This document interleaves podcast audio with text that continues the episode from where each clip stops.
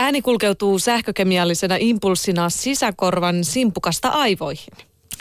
Nyt yhdysvaltalaisen teknisen yliopiston tutkijat ovat onnistuneet käyttämään simpukkasähköä ensi kertaa virtalähteenä. Korvan sähköpotentiaali on ollut tiedossa jo 60 vuotta, mutta kukaan ei ole aiemmin yrittänyt valjastaa sitä elektroniikkaan, sanoo korvakirurgi Konstantiina Stankovic tiedotteessa, tämän kyseisen yliopiston tiedotteessa.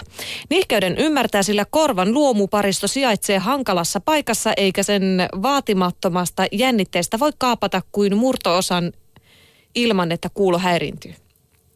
Yliopiston tutkijat kehittävät tarkoitusta varten äärimmäisen energiapihin mikropiirin, johon oli upotettu radiolähetin. Kun sitä vedettiin elektrodit Marsun korviin, tutkijat saivat irti nanovatin tehon.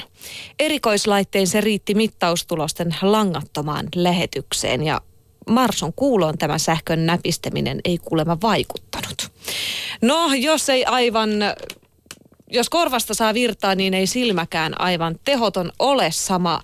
Lehti nimittäin kirjoittaa, korvanappi kuuloke vapautti kädet kännykän kannattelusta. Nyt silmikkä vapauttaa ne sivujen kääntelystä. Saksalaisen Fraunhofer-instituutin insinöörit kertovat tehneensä OLEDeista eli valoa lähettävistä orgaanisista ledeistä ja fotodiodeista eli valoa sähkövirraksi muuttavista puolijohdekiteistä lasit, jotka toimivat paitsi näyttönä myös silmän liikkeiden tunnistimina. Kun katsoja selaa tietoa tai tahtoo jatkaa eteenpäin, vilkaisu nuolen suuntaan vaihtaa sivua. Tämä uusi silmekkä sopii esimerkiksi mekaanikoille, jotka joutuvat tutkimaan ohjeita, lait- ohjeita näitä laitteita korjatessaan. Siirtyy tiedonhausta työhön ja takaisin käy vaivatta siksikin, että normaalin maailman silmikkä näyttää norma- normaalisti. Tällaisia siis hienouksia ihmisen ja Marsun korvasta ja silmästä kirjoitti Tiedelehti. No niin, siitä ei puutu enää kuin radiotoimittajalle suunnattu suumikkä. Suumikkä, se olisikin kätevä. No tota, sitten tositarinoita elävästä elämästä ainakin kaikille Junalan matkustajille. Nimittäin Tuulilasi kertoo kiskoliikenen jatkokertomuksen toisen osan. Pitkät rautatiematkat ovat paatuneelle autoilijalle kiinnostavia kokemuksia, kunhan on saanut hankittua matkaliput. Viime vuosina olen matkustellut kallistuvakorisella pendolinolla Pohjois-Suomeen ja takaisin ja yleensä nuo matkat ovat menneet mukavasti, joskin parin matkaan liittyi linja-autoretki Vihannista Ouluun ja päinvastoin. Tälläkin kertaa matka meni käsikirjan ja aikataulun mukaan sisältäen notkahtelevan ja heiluvaisen taipaleen jossain Hirvinevan soilla. Siellähän sitä rataa on eniten preparoitu. Nämä pendot ovat sitä VRn uudenaikaisinta kalustoa, mutta vaunun lentokonemainen näyttöruutu toimii useimmissa jotenkuten vain sen ensimmäisen matkan ajan. Voikohan junien iän muuten päätellä näyttöjen toimivuusprosentista? Tuo näyttö olisi oiva mainos ja tiedotusväline, mutta nykyisellään siinä on, jos se siis ylipäätään toimii, vuoron perään joko kellonaika tai nopeusnäyttö. Välillä ruutuun pompsahtaa tosin punainen teksti, että tämä juna on todellakin pendoliino.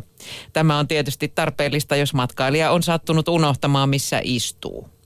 Näiden pendolinojen etuna mainitaan suuri nopeus ja olen havainnut pitkälti yli 200 kilometrin nopeuksiakin, tuntinopeuksiakin, mutta jostain syystä nopeuden laskiessa näytön lukema jää satasta lähestyttäessä roikkumaan tuonne 100-120 tienoille, vaikka nopeus laskee paljon alemmaksi.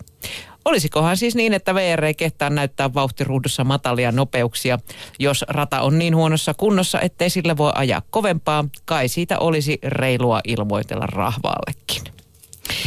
Näin on, ja sitten otetaan vielä tekniikan maailmasta satunnaisen tarkkailijan matkakokemus sopii hyvin tämän VRn kokemuksen jälkeen.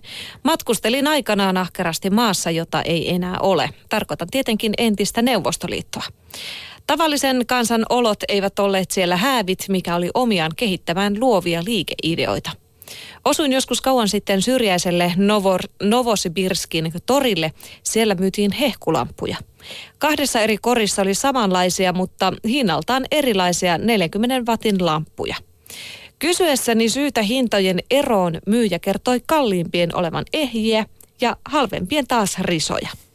Ihmetellessäni hiipuneiden lampujen myyntiä myyjä kertoi vinkin. Osa Osta risalamppuja, käy vaihtamassa se ehjään jossain valtion tilassa, esimerkiksi yleisessä vessassa. Näin satunnainen tarkkailija tekniikan maailmassa. Erittäin hyvä vinkki muuten. Aivan käyttis idea, kyllä. Toimisiko tämän päivän Suomessa? En tiedä, kokeillaan. Mennään, mennään kokeilemaan jonnekin. Tota, eikö just uutisoitu jossain, että tota, on tämmöisiä hengenvaarallisia lamppuja ollut kaupan mun mielestä? Meitä varoiteltiin taas, että... Ai sitä en lukenut, mutta sehän olisikin kiva ostaa sellainen ja räsähtää niin. sitten mäsäksi. Kohta tulee kuolia. Tai ei, niin. Korjaa meidät kaikki. Toivotaan turvallisia lampunvaihtohetkiä kaikille. Ehdottomasti muistakaa, että lampunvaihtokin voi viedä hengen tässä kaiken muun tohinan keskellä. Kiitoksia Salla.